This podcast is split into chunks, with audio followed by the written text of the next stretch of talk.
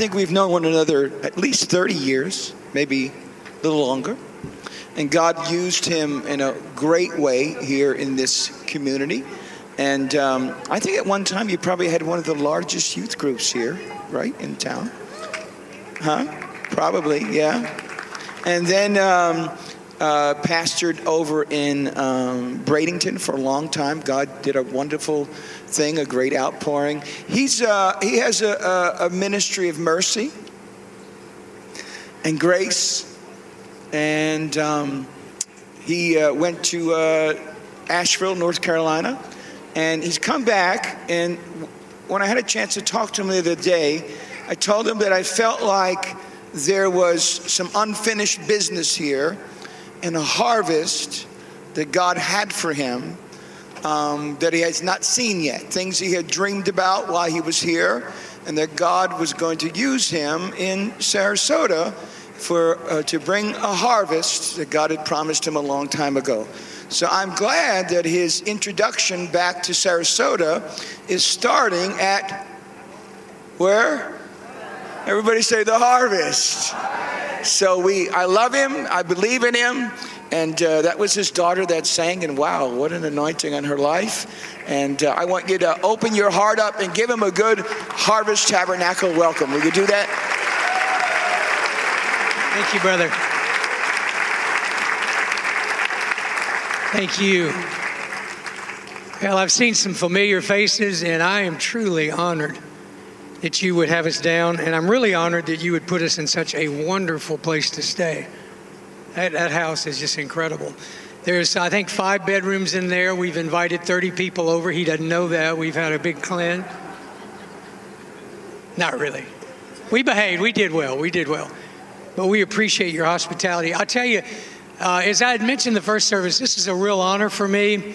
Um, but I never go anywhere or do anything usually that I don't really pray and ask God, is this just another divine appointment for such a time as this? And I think this weekend is a divine appointment, not just for me, but for your church. Um, I don't believe it's coincidence I'm here. That has nothing to do with whether I'm Mr. Anointed or not, but it just has to do with the fact that I believe God has given me a word for the church a word to encourage. And I love what you said, Pastor Jim, that there are a lot of seeds that God had blessed us to sow years ago.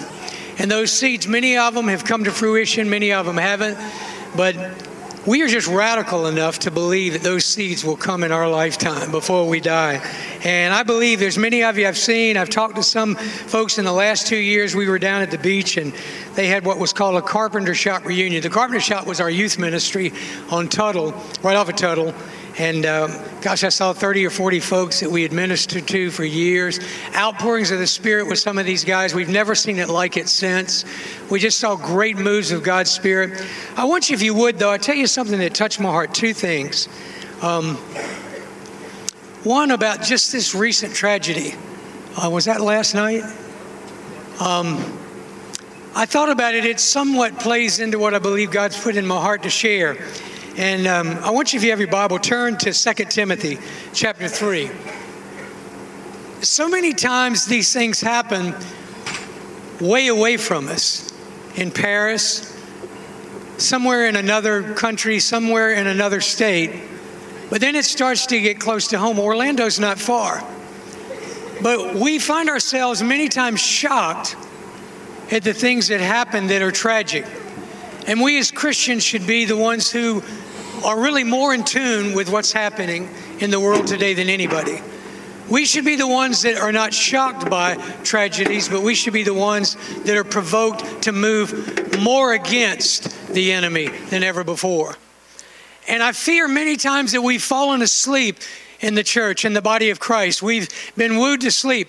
I was, I was singing the song this morning. I was caught again with this where we pray, and I, I, do this all the time. I love your worship here. I love it. I just, it just so encourages me. As we were singing, Lord, you're a consuming fire. I thought, do we really know what it is when we say, God, send down your fire? What are we really praying for? Send down your fire. I, I used to always think, well, that's just the presence of God, and I'm going to bask in it, and I'm going to leap, and I'm a joy. And that is part of it. I believe that. But the other part, when we call for God's fire, is a purging, it's a cleansing process. When I call for God to send down His fire, which I'm praying for in my life, I want to be pure and holy and righteous and set apart so I can be used in a greater way for Him. So it is right to pray for the fire, but it's good to understand when you pray, a lot of stuff will probably come to surface. A lot of things may be exposed. A lot of facades that we wear may be torn down. A lot of the things that we don't want anybody to know about when we pray, God, send down your fire. How many of you want the fire? I don't know now either.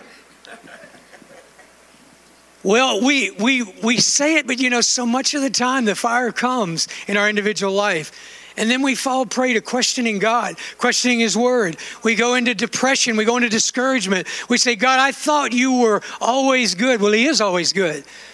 Well, is it not good to purge us of ourselves? And so much of our Christianity today is consumer. We, we, we, we bask in, in waiting for God to do things for us all the time. I thought about what is the greatest way to overcome addiction, overcome paralysis, overcome pain and agony. I believe it's to press in to the things of God. It's to do the work of the ministry. It's, it's sometimes I find myself praying all the time about me and my problem. And I think, wait a minute, the Bible says you are no longer your own. You have been bought with a price. We are His. We are His for His plan and His purpose. I want to read in chapter 3. Mark this there will be terrible times in the last days. How many of you see that happening already? Terrible times. It's worse and it's worse. I'm 66 years old and I'm seeing worse and worse. I'm seeing more chaos than I've ever seen. Things like happened last night are, are not normal. They're not the normal, but they're becoming the normal. And it's, it's doing something to the body of Christ. It says people will be lovers of themselves. Say that with me. Lovers of themselves. It says they will be boastful, proud, abusive, disobedient to their parents, ungrateful, unholy, without love, unforgiving, slanderous, without self control, brutal, not lovers of good, treacherous, rash, conceited, lovers of pleasure rather than lovers of God, having a form of godliness but denying the power thereof. Paul goes on to Timothy, he says, have nothing to do with them. What really strikes me is a form of godliness, but denying the power. I know when I first got saved, I was on fire for God. You just um, you you you couldn't tell me anything that was in the script I didn't believe I could do. I believe I could do it. I like Pastor Jim. You know, we just when we were coming along, we believed we could do anything. We believed we could conquer the world. We believed that when we laid hands on the sick, they would get healed. We believed that that if God said it, we'd do it. We believed in, in having words of knowledge for people. We believed in moving in the gifts and the power of the Spirit. We believed that God would do great exploits through us. And we read scriptures like um, Acts 1 8, where it says, Tarry in Jerusalem to be, to, until you be baptized in the Holy Spirit. We believed that God would actually baptize us in the Holy Spirit. And He said, when the Holy Spirit came on you, you would move and be endued with power. And we thought, what does that power do? It moves mountains. We were aggressive. I, I don't remember in the earlier days it having much to do with us. It seemed like we were all about wanting to do for Christ. We wanted to reach street people. We wanted to reach broken hearts. We wanted to reach people who were lost. And so we gave ourselves to everything possible. And we knew we had to have power to do it. But we also knew we had to have power to stay pure and right and holy as I studied, I, this last week was taken by a story that's been going over and over in my mind David and Goliath. And I love David. I love David because David screwed up like I screwed up. David just, he's just a real person, you know, and I, I love his heart. And the Bible just seems to compare every king to David, you know. I mean, he had a heart like David or he didn't have a heart like David. And David somehow found mercy and grace in God through everything he did. And he gave mercy and grace in everything he did. But David was the most least likely you would pick in the Bible to be used the way he did, especially in the time in the, the story we read about Goliath. And yet I look at my life and I think I'm the most. How many of you believe you're the most least likely? When you look in the mirror, how many of you know you're the most least likely? You don't just believe it. And how many of you have just gone ahead and bought into it that you, not only the most least likely to be used, you just won't be used? Don't raise your hand. Do you know that God chooses the most least likely? Yeah. Everything about him, even the way he designed Jesus, it said there was nothing about him that was beautiful. It said there was nothing that would attract us to him. He was despised and rejected, born in a manger. Even God's appearance on earth was one of most least likely. And I think about Gideon, and I think about some of the greats we read about, the most least likely, small in their own sight. When they looked at themselves in a mirror, if they had a mirror back then, all they saw was somebody who was least likely to be used. I want to challenge you this morning before I leave that every one of us sitting here will become the most likely to be used by God.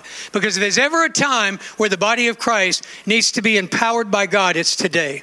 If there's ever a time where we need to be raised up, it's today. If there's ever a time that we need to get up and get back in the race, it's today. No more crying, no more weeping, no more mourning over our sins, no more, I'm, I'm this, oh, you don't understand me. It doesn't matter whether I understand you or not. We serve a living God that takes us out of that depths of despair despair and moves us into the front lines. If we're truly born again and filled with the Spirit, He will use us to do great exploits. You know, I. I look at what happened, and I don't know when you read that. The very, I mean, uh, when you shared that this morning, when the um, occurrence and the massacre in Paris, and then the other massacres that have taken place, the first thing that comes on me is what? What do you think?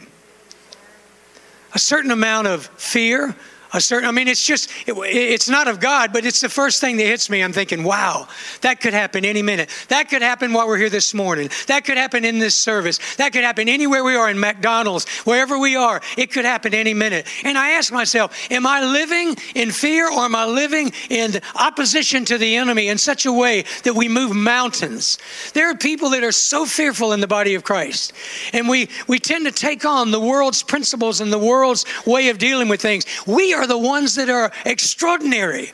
We are the Daniels. We are the Esthers. We're the ones that rise above the circumstances. We're the ones are to, who are to know the signs of the times.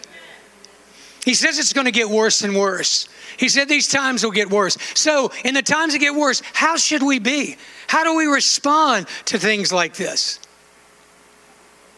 I think, first of all, to recognize where it comes from. Where does that come from? From the enemy.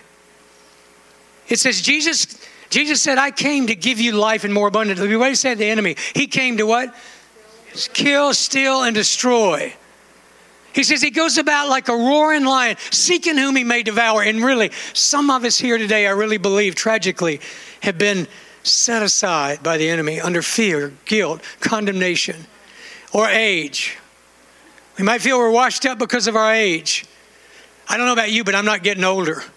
I'm not going to do it. I'm just not going to do it. I look in the mirror and it's a lie. It's just a lie from the pit of hell. You got the same mirror. We're great and we're wise, aren't we, brother? Look at this. That's right. we're wise. Bible says we're full of wisdom. Full of wisdom. Full of wisdom. I had a brother that I love dearly. He's um, we've been in prayer meetings, and he's crazy. He's just crazy. He's so out of the box. I believe he's a real prophet. Um, he doesn't call himself a prophet because he just doesn't want to get into titles and stuff. But he's crazy. He's the type of guy. We went to a conference a few weeks back, and um, it was a men's conference. And his son's a Navy SEAL, and he's an I want to be Navy SEAL. Navy SEAL. His dad is. But he's the type of guy that when his son was saying he wanted to be a Navy SEAL before he went into all the training, Ted is the type of guy that would send his son running across the yard with a big trash can, um, what do you call it, the, the lid, and he would shoot shots through the trash can to get him used to, to being used to being under fire. I mean, he's crazy. He's just crazy. He'd go to jail uh, for probably a lot of stuff he does. But we go to this we go to this men's conference, and if you're a Navy SEAL, if during Hell Week you ring the bell, if you just can't take anymore and there were 260 folks, any Navy SEALs in here, but there were 260 folks in his son's class.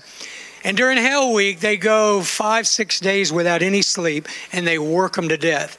And he said, so you constantly are hearing the bell. Men that just say, This is not for me, I give up. And that's the bell. So Ted brings this bell with him to our men's conference. And he also brings, we were singing about the bride this morning, he brought a wedding dress. I said, For heaven's sakes, Ted, please tell me God didn't tell you to put on the wedding dress. We're at a men's conference. Out all the things, please don't do that. So he said, No, it's just to be a symbol of the bride. And I said, And, and if you're around Tad long enough, you don't know what that really means that he's going to do. So we're in this men's conference, and Tad puts the bell up on the side. And so one of the guys finally asked, he said, Well, after our third session, I guess our second session, he said, What's the bell for? And he said, Well, I'm glad somebody finally asked. He said, I want you to ring the bell if you are ready to give up. And he said, In God's kingdom, we ring the bell when we're ready to surrender. And we're not discarded and not a Navy SEAL. We are brought into the kingdom when we ring the bell. It's when we're willing to let go of everything and surrender that we ring the bell and say, That's it. And every one of us that are truly born again came to that place sometime in our life where we were willing to ring the bell. So this one guy, right after he says that, runs over the bell and bangs on it and rings it. And that's it for a little while. There's a guy in a wheelchair, and he's got cerebral palsy. He's been in that wheelchair almost all his life. And to look at him outwardly, I don't know about you, but when you see someone extremely handicapped and, and they're deformed and, and they can't really move around like normal, your tendency is to, to size them up in a certain way or read their cover and not know much about them. Um, so he's real quiet for the first day and a half. And um, all of a sudden, we were in the middle of a discussion. We were talking about being men of God, being strong men of God.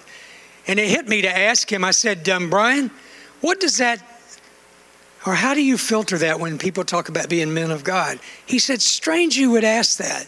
And he has to kind of strain as he talks. He said, Most of my life, when I've been at men's meetings or conferences, he said, when they bring up being strong or men of God, it seems to eliminate me because I'm confined to a wheelchair. I don't have the stature and the stamina that others do. So it tends to set me aside. He said, One day, as I was going through a guilt time and feeling left out and feeling less than, he said, God spoke to me and said, I've allowed every one of my people to have some kind of handicap.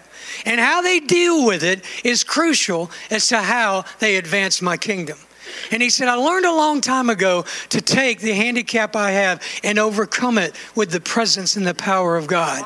And he said, I was called to be a child of God. No handicap, no strain, no chair, no, no guilt, condemnation is going to hold me back from being all God wants me to be. So another guy that was standing there that had come to our conference, he'd fallen off a ladder about six weeks before that. He was said his arm was all smashed and battered. He, his neck was out of joint. He said, "All my life I've been in control. I just I don't know what I'm going to do anymore. I happen to be on pain pills and I'm really suffering. I can hardly walk." Well, after this guy gets done sharing and he's standing next to him, he puts his hand on the guy's shoulder and he lifts his hand. He says, "I ain't got any problems." He said, "My life's nothing compared to this guy." So he runs over and rings the bell. I want to tell you what that did to me.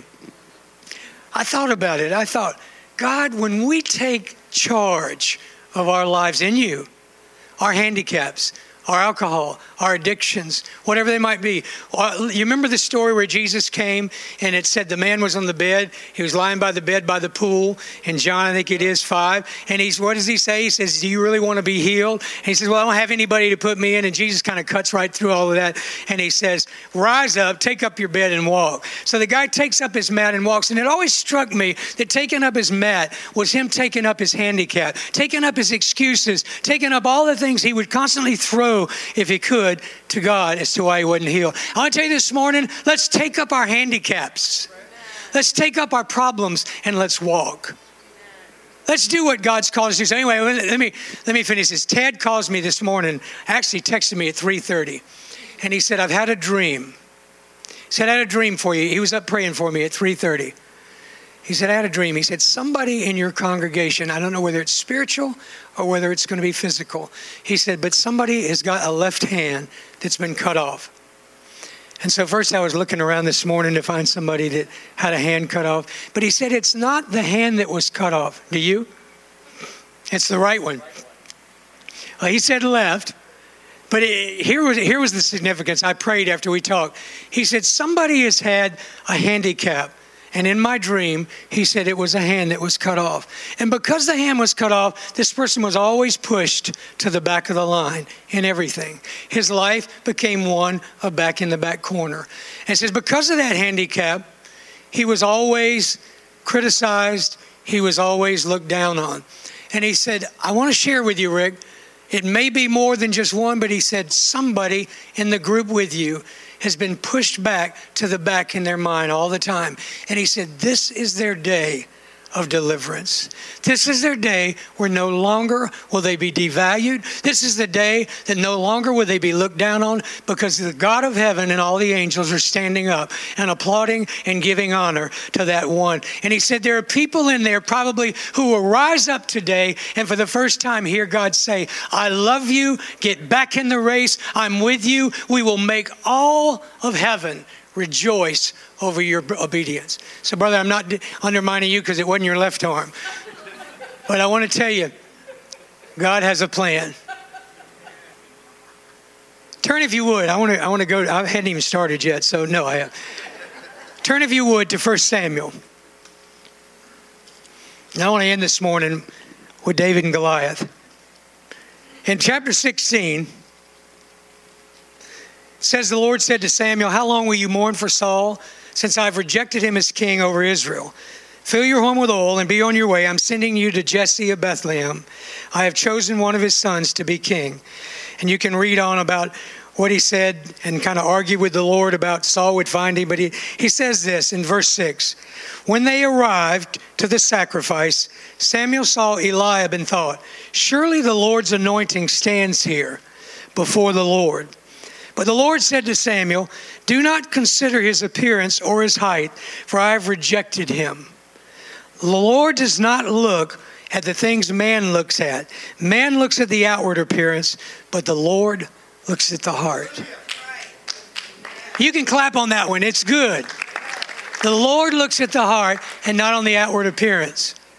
I am so glad that the outward things that you and I have picked up and things that we have done, I'm glad that God has looked at our hearts through our trials, through our struggles. So he goes on to say this. He says, Then Jesse called Abinadab and had him pass in front of Samuel, but Samuel said, The Lord has not chosen this one either. Jesse then had Shammah pass by, but Samuel said, Nor has the Lord chosen this one. Jesse had seven of his sons pass before Samuel, but Samuel said to him, The Lord has not chosen these. So he asked, Are there any others that you have. Wow, I just cannot tell you how significant this is. Pastor Jim and Pastor Dan, you have a congregation of people, I believe with all my heart, who have been looked over, have been passed over, who have been set aside. A congregation of people, for whatever reason, maybe because of failure, maybe because of handicaps, maybe just your own doing, but have been looked over and passed over. I'm here to tell you this morning this is the day that the Lord has made and He is rejoicing over you. This is the day that your handicaps, your ailments, your sickness and diseases, I believe, will be set aside if you'll rise up and let God do the work He wants to do. This is the day that the rivers of living water will come over your heart and your soul. This is the day that God will move on your behalf. This is the day, if you'll let it, that God will do great things through you. This is the day I believe gifts will be distributed among you in ways you never dreamed. This is the day who you you were designed to be will be anointed and you will become all that God wants you to be.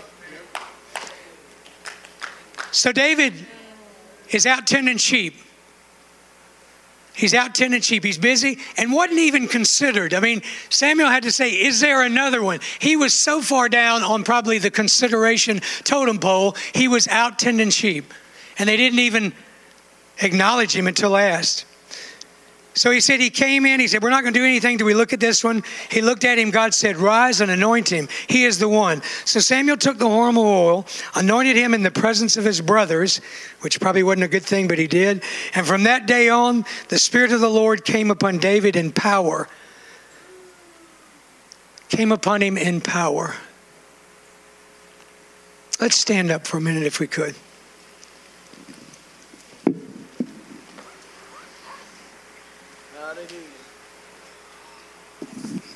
If you will indulge me for a few minutes.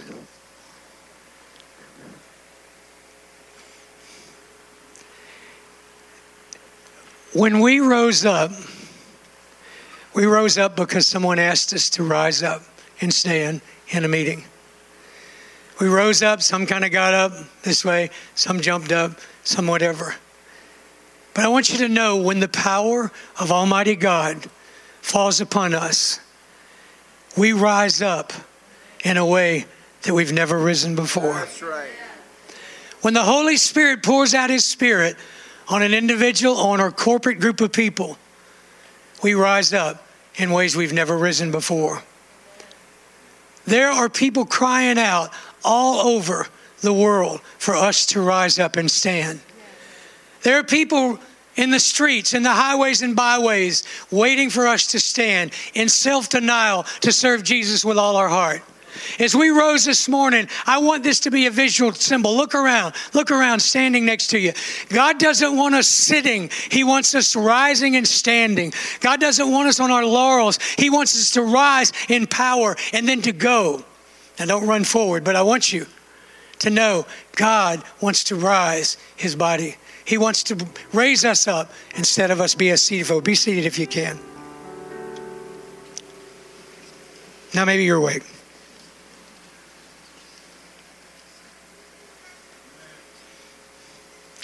David goes down to see Israel and the Philistines standing on two separate mountains and a valley in between, but he's sent by his dad. He's just busy. David never asked God what was going to happen that day that we read about. He took the goods that his father sent him down to take down to the, his brothers and to the army. And he goes down, the first thing he sees as he rises up in the morning, it said early in the morning, chapter 17, verse 20, David left the flock with a shepherd, loaded up, went out, saw his brothers. He reached the camp, and right as he went to the battle, it said he saw them rising up to go out to the battle cry. Israel and the Philistines were drawing up, their lines facing each other. David had left his things with the keeper of the supplies. As he was talking with his brothers, Goliath the Philistine, champion from Gath, stepped out from his lines and shouted his usual defiance. And David heard it. When the Israelites saw the man, they all ran from him in great fear. It says just before that that he had risen up every day, not David, but the Philistine, morning and night, defying Israel for 40 days and 40 nights. Now, I don't know about you, but I asked the question I asked God, what is it like or what must it have been like? We read the end of the story, but to be Israel, Saul had lost the anointing of God. The Spirit of the Lord was not upon him. It had transferred to David, who was not king yet. What was it like to rise up, be ridiculed, defied every day, twice a day, by a giant and an army who was known to be a mighty army? What was it like to go running to the battle lines and then every time the enemy came, we retreated? What would that have been like? Now, love me through this, but I believe that's a picture of the body of Christ. I believe it's where we are today. I believe we come and we line up to battle, but we're missing something. We line up with good intent. We line up wanting to win. We line up wanting to overcome the enemy. But we've been almost sold this thing. Saul sold his army. He said, Look, if you'll just defeat him, I'll tell you what I'll do. I'll give you riches, and I'll tell you what else I'll do. I'll give you my daughter, and I'll tell you what else I'll do. You won't have to pay taxes anymore. That's not the heart of God wasn't the heart of God. You don't buy people to go against the enemy. What had happened to Israel? Israel didn't have the anointing or the power it had had once before. Some of you and some of me, we have just been through tremendous defeat.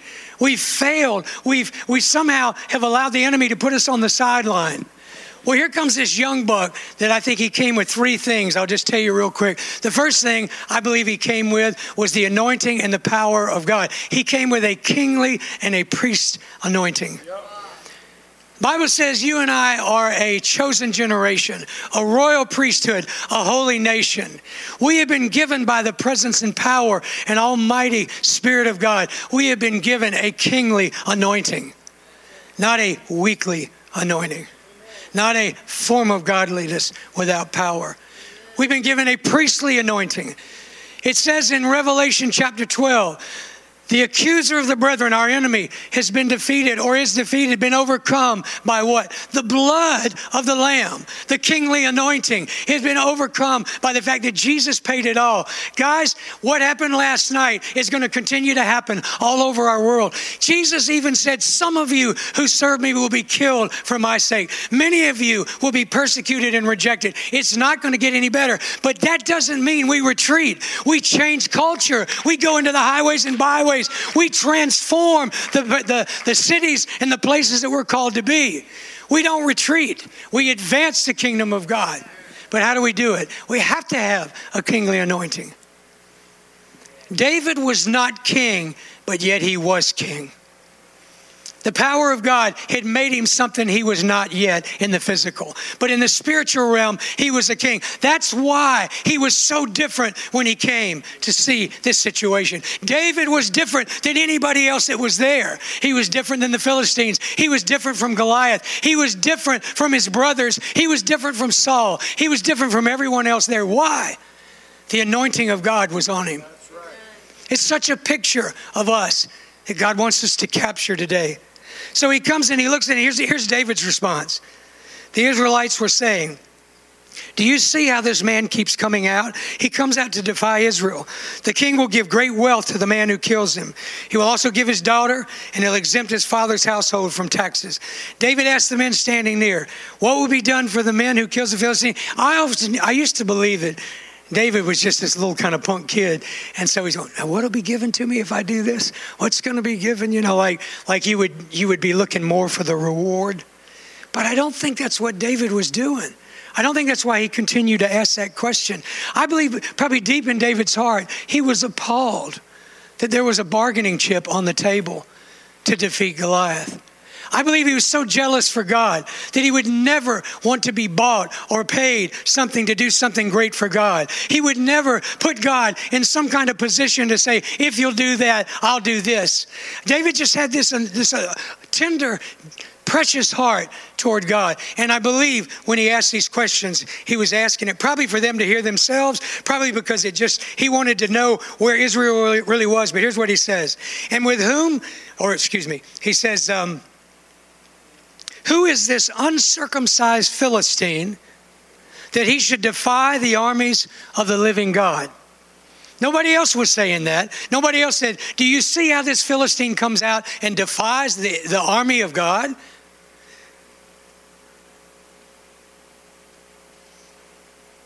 David asked the question again, verse 28. Eliab, David's oldest brother, comes out, says to him, He said, He burned with anger at David. Why have you come down here? And with whom did you leave those sheep in the desert? I know how conceited you are and how wicked your heart is. You've come down only to watch the battle.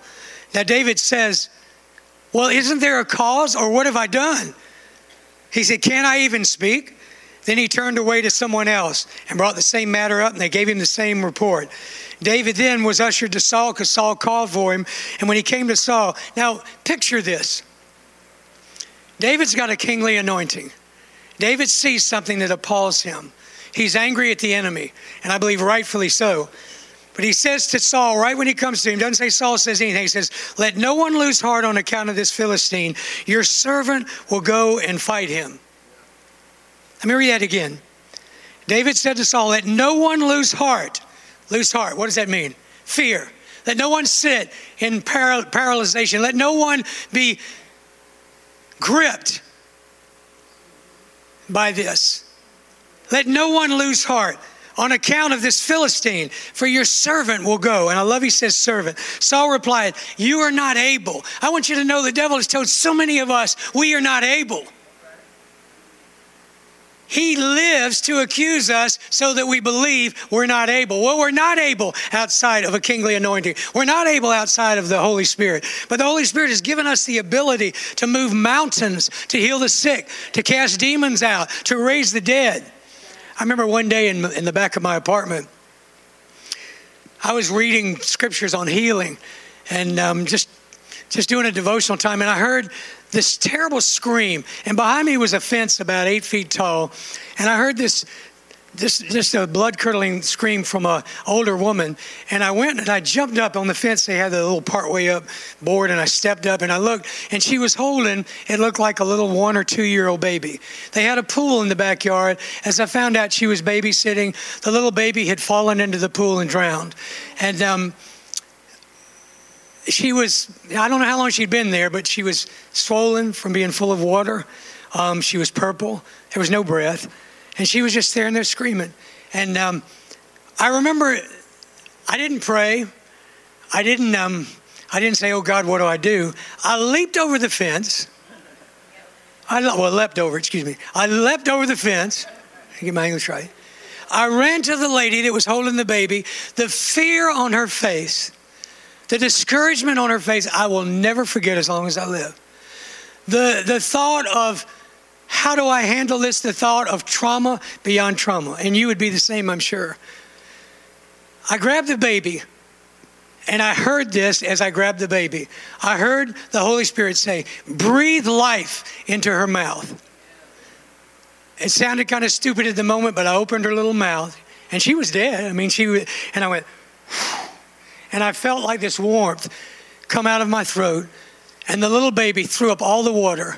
And within two minutes, she came back to life. I got to tell you something.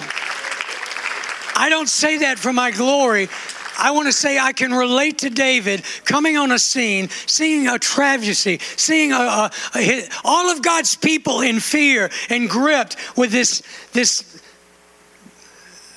this ugly, great, big, tall, anointed, not even anointed, this Goliath who had put him in paralysis. And David comes on the scene. He's not really asking a whole lot of God. He just said, Who is this uncircumcised Philistine that he would defy the armies of Israel? I want to ask you this morning who is it that is defying the body of Christ today? Who is it that is defying us, that is ridiculing us? It's telling us we can't live a victorious life in Christ. Who is it?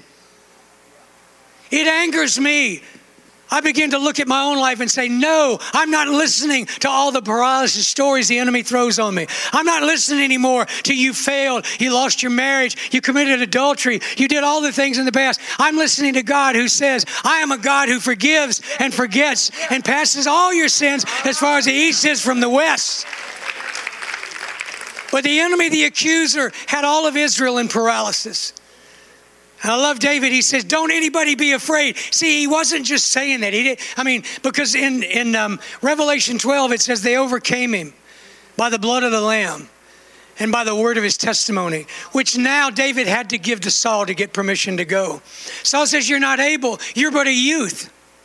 He says, This man has been a fighting man since war. You don't have the capacity. You don't have the strategies. You don't have the man of war mentality. And David said, But you don't understand, Saul. He said, When the bear came and robbed one of the sheep I was tending to, he said, I went after it. I love that. He didn't just say, Oh no, another sheep gone, we better stay away. He said, I went after the one. And he said, I gripped the sheep out and pulled it out of the mouth of the bear. And he said, and I love this. Then when the bear turned on me, what did he do? He said, I gripped it by its hair and killed it.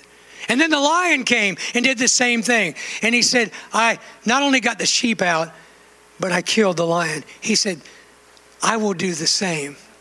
And my God, who delivered the sheep out of the lion and delivered me from the lion and the bear, will, deliver me from this Philistine. When I read this story, I read it and I get challenged. I read about David, but it's not me yet. I read it and I see what David did, and that's usually the excuse. Well, that was David.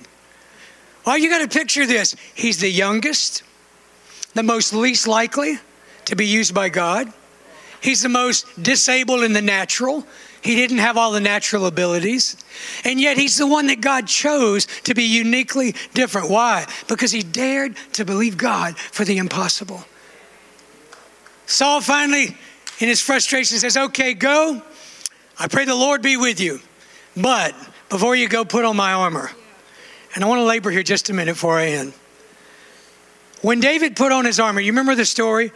Put on the armor, and I'm sure Pastor Dan and Pastor Jim have probably preached on this a number of times, but he says he tried to walk around in the armor, but it just didn't work. Why is that? It just wouldn't work. It just wouldn't work. He had not tested it. And David was smart enough. I love his. I think he was smart enough because he somehow was out of the box. You just couldn't put him in. He he'd not been around long enough to have been put in a box. And he just he says, Saul, I can't go in this. And he just took it off. He said, I can't do it. I want this morning for some of you to hear this. Take off the armor that you've taken on that's not you. Take on take off the personality that's not you that you've tried to take on. Take off the call, the anointing, the, the whatever it might be, the gifts that somehow you've tried so desperately to live in that have just waylaid you and that hold you back. Lay them aside. God loves you and made you just the way you are. God made you different, unique, special. God made you. Repent of that. God, I lay it aside. I lay my pride aside. I lay my business. I'm trying to be a, a strong businessman and I'm not. Or I've been a businessman and I'm trying to let money make me something I'm not. But I lay it all aside and be who God called you to be. Be who God called you to be. It's the only way the Goliath in life truly get defeated. So, what does he do? Goes and gets the stones. You know the story. Has his sling, gets the rocks goes up against the Philistine, and I love the Philistine says, he laughs at him, he mocks him. He says, Am I a dog that you come out against me with your staff, with your stick? Well, you know the story. David says, You come hit me with what? Spear, javelin, in the natural, in your own strength.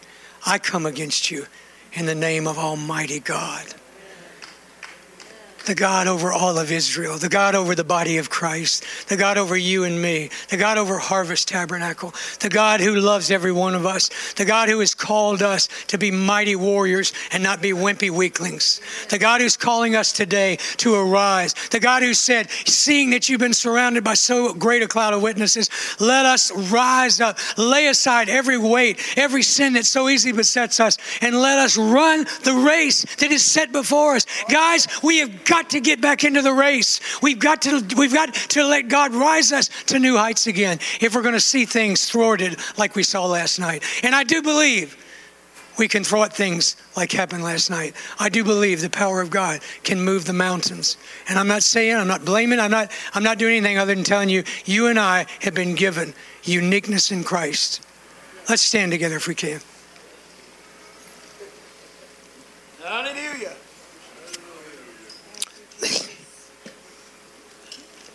I thank you for bearing with me this morning. In the first service, I was able to use a lot more humor.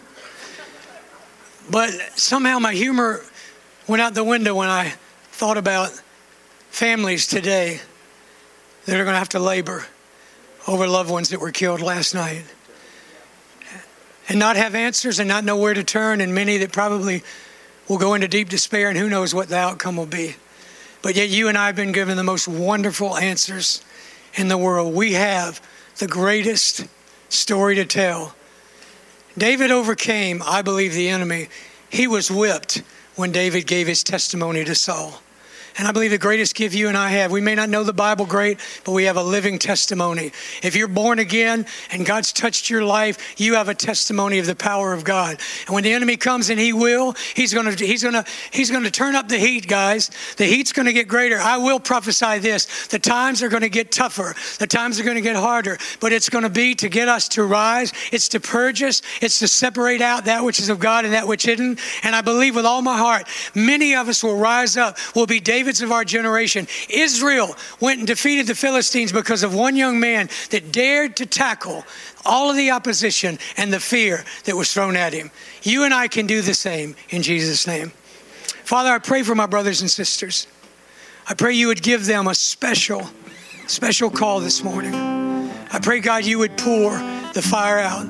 I pray, God, as you told Timothy through this letter from Paul, to stir up the gift that was in him, stir up the fire that was in him, fan into flame the fire that's in him. Lord, you've not given us the spirit of timidity, but of power and of love and of sound mind. I pray that spirit would flow over this place this morning. In Jesus' name. Touch my brothers, God, in Jesus' name, and my sisters.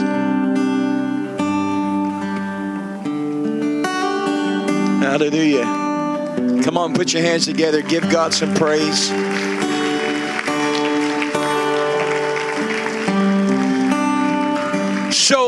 Part are you to play? What are you being asked to do?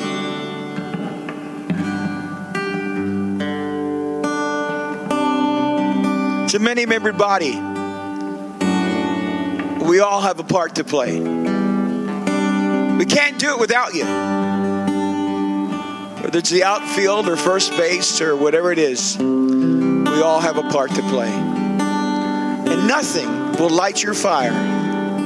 You know what I'm talking about? Light your fire. Nothing will light your fire when you find yourself actively involved in building the kingdom of God and God working through you. So it's time for the army to rise up. I said, it's time for the army to rise up. Oh, you know what? That's like one of those golf claps. I want every one of you that will put aside all of those excuses and just simply play your part. I'm so glad that I don't have to be somebody else. I got enough problem being me than trying to be somebody else. But if you are trying to be someone else, then who you are, we're all going to be missing that part. Just like you are. Unique. With that little twitch you have, those little oddities. The Holy Ghost makes up the difference. We're a mighty army. I said, We're a mighty army. Come on, I want to hear your roar.